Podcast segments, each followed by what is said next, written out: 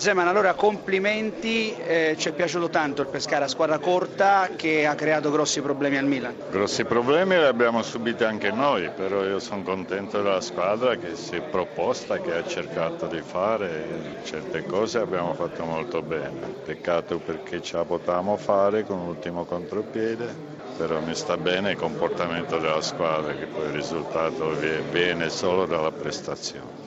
Ecco, eh, quello che conforta è che insomma, questa squadra ha orgoglio, no? quindi da qui al termine della stagione sicuramente saprà uscire a testa alta in ogni partita. E io me lo auguro, ci spero che non molliamo mai, c'è ancora tut- tutta la possibilità di poter recuperare, è normale che ci devono essere prestazioni con convinzione.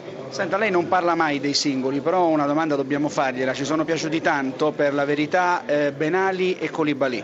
Eh, per me hanno fatto bene, Colibali specialmente il primo tempo ha fatto grande lavoro, Benali finalmente mi fa vedere che può fare attaccante. Ecco, eh, nel futuro ci potrebbe essere spazio per questi ragazzi, cioè la rinascita, la ricrescita del Pescara potrà passare per questi atleti?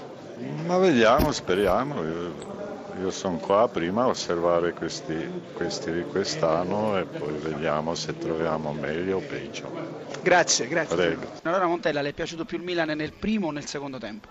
Ma sicuramente potevamo fare molto meglio nel primo tempo, eh, dove al di là dell'approccio che avevamo iniziato discretamente, col passare dei minuti ci siamo allungati, abbiamo perso l'equilibrio mentale nella partita, il Pescara è stato molto abile ad allungarci, cosa che era prevedibile e previsto e quindi nel secondo tempo siamo andati un po' meglio, poi fine, sul, nel finale, gli ultimi dieci minuti c'è stata una prova d'orgoglio dove francamente potevamo legittimare la vittoria con quelle 3-4 occasioni che non siamo stati abili a, a sfruttare. Più che abili forse anche un momento di stanchezza, no? perché arrivare al novantesimo con quel pressing finale comunque fatto sta che ci sono state almeno tre limpide occasioni da gol. Sì, sì, ma la stanchezza è naturale che sia così, c'era anche qualche giocatore subentrato, quindi non... eh, potevamo fare meglio e sarebbe stata una partita vinta ancora una volta con orgoglio più che con con velocità dove, dove, dove, dobbiamo assolutamente migliorare. Montella, gli obiettivi a questo punto del campionato? Gli obiettivi sono centrare l'Europa League, è tutto alla portata eh, e quindi siamo distanti 4 punti se non sbaglio, o uno dipende da cosa fa l'Inter domani, e, e, quindi siamo vicini, siamo vicini, è tutto ancora aperto secondo me. Corsini, Montella la cuffia. Buonasera Montella, Buonasera. Eh, senza quel peccato diciamo così, di gioventù di Donnarumma sarebbe finita in un altro modo secondo lei?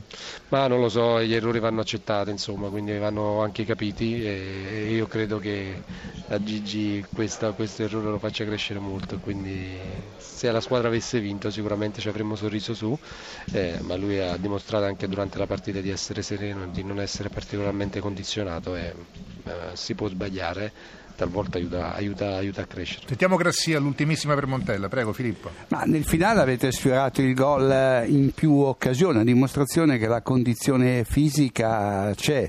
Poi insomma la papera di Donnarumma che guarda caso poi in un fumetto di metà settimana comparirà come Paperumma. no, abbiamo parlato di lui, insomma, ma al di là di questo non si accetta l'errore tecnico in generale. E peccato che, che non siamo riusciti a vincere Ecco, dobbiamo guardare già la prossima partita e arrivarci con la massima convinzione e con la massima concentrazione perché ripeto secondo me è ancora tutto aperto.